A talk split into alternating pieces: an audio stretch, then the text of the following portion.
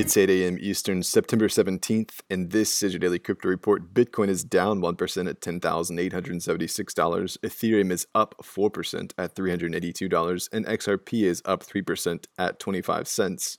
Those leaders by market cap. Top gainers in the last 24 hours Kcash up 60% and Just up 23%. Today's headlines Kraken is in the news for becoming the first exchange to be recognized as a U.S. bank the Wyoming Banking Board has voted to approve the Silicon Valley based exchange as a special purpose depository institution charter. This move makes Kraken the first SPDI bank in Wyoming and the first newly minted bank in Wyoming since 2006. David Kinitsky, the managing director and newly named CEO of Kraken Financial, spoke about the move, saying, By becoming a bank, we get direct access to federal payments infrastructures and we can more seamlessly integrate banking and funding options for customers. In addition to more products, Kraken Financial gives Kraken easy access to operate in more jurisdictions. As a state chartered bank, Kraken has a regulatory passport into other states and can bypass tricky compliance.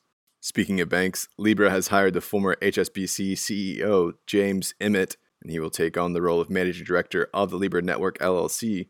Emmett hopes to help bring Libra's dreams into reality.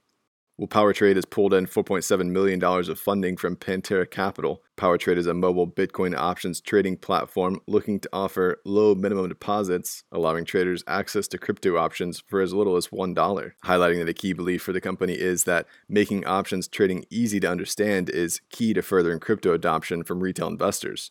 PowerTrade co chief investment officer Joey Krug cited Robinhood's success and user experience as an inspiration for the platform the platform will focus on user experience and education while helping traders understand and manage risk.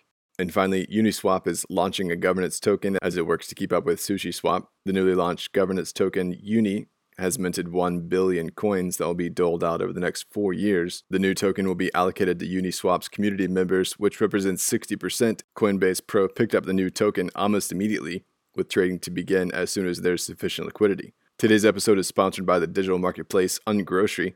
If you've ever thought about who your food comes from, Ungrocery is the place to shop. The food people are online at ungrocery.com. That's all for us today. Visit us at dailycryptoreport.io for sources and links. Find us on social media.